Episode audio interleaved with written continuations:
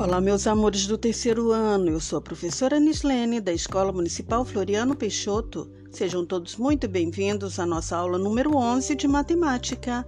Sentem-se, acomodem-se, fiquem à vontade, pegue o seu caderno, lápis, borracha e o livro de matemática, que chegou a hora de aprender e nos divertir muito juntinhos. Para começar, vamos corrigir a tarefinha de casa, que foi, utilizando a reta numérica de 0 a 12, fazer as operações matemáticas. 4 mais 6. Colocando o lapisinho no número 4 na reta, vamos andar seis casas para a direita. Andando seis casas para a direita, chegaremos no número 10. Então, 4 mais 6 é igual a 10. 5 mais 5. Colocando o lápis no número 5, andando 5 casas para a direita, chegaremos no número 10. Então, 5 mais 5 também é 10. Agora, subtração. 12 menos 6 é igual a 6. Colocando o lápis no número 12, andamos agora para a esquerda. 6 casas para a esquerda, chegaremos no número 6. 12 menos 6 é igual a 6. Agora, 10 menos 4 Colocando lápis no número 10, andamos quatro casas para a esquerda, chegaremos no número 6. 10 menos 4 é igual a 6. Lembrando que na adição andamos para a direita e na subtração andamos para a esquerda. O assunto da nossa aula de hoje é valor absoluto e valor relativo.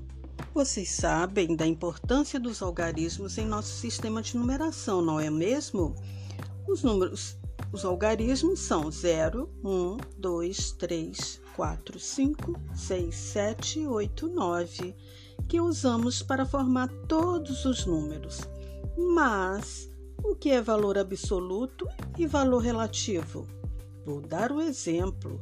Vamos pegar um número qualquer, o número 3568. O número 3568 é formado pelos algarismos 3, 5, 6 e 8. Saibam que o valor absoluto do algarismo não depende de sua ordem no numeral. É o valor do algarismo independente de sua posição no número. Querem saber qual o valor absoluto de cada um desses algarismos? Vamos começar. Começamos pela unidade, que é o número 8 o valor absoluto é 8. Na dezena, o número é 6. E na centena é 5. E na unidade de milhar é 3. Já o valor relativo, também chamado de valor posicional, sabem por que é chamado de valor posicional? Porque ele depende da posição que o algarismo ocupa no numeral depende da sua ordem. Vamos então analisar o valor relativo de cada um desses algarismos. Começamos sempre pela unidade. Não se esqueçam, na casa das unidades temos o 8, certo?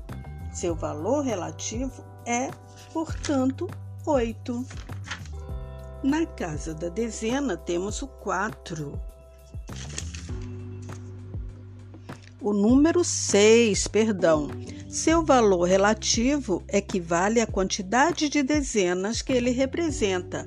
Nesse caso, ele representa seis dezenas, que é igual a 60. Temos na casa da centena o 5, ele representa cinco centenas. Portanto, seu valor relativo é 500. Temos na casa da unidade de milhar o número 3 ele representa três unidades de milhar, portanto, seu valor relativo é 3 mil. Vejam, não é tão difícil assim, não é?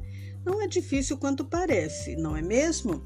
Perceberam a diferença entre o valor do algarismo sozinho e de acordo com a sua posição no numeral?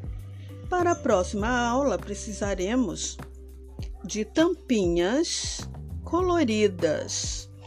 Agora me respondam qual é o valor absoluto e o valor relativo do número 1986. Se não entenderam, coloque um X colorido no assunto para retornarmos às aulas. Até a próxima aula. Beijo, beijo, beijo. Até a próxima aula. Beijo, beijo, beijo.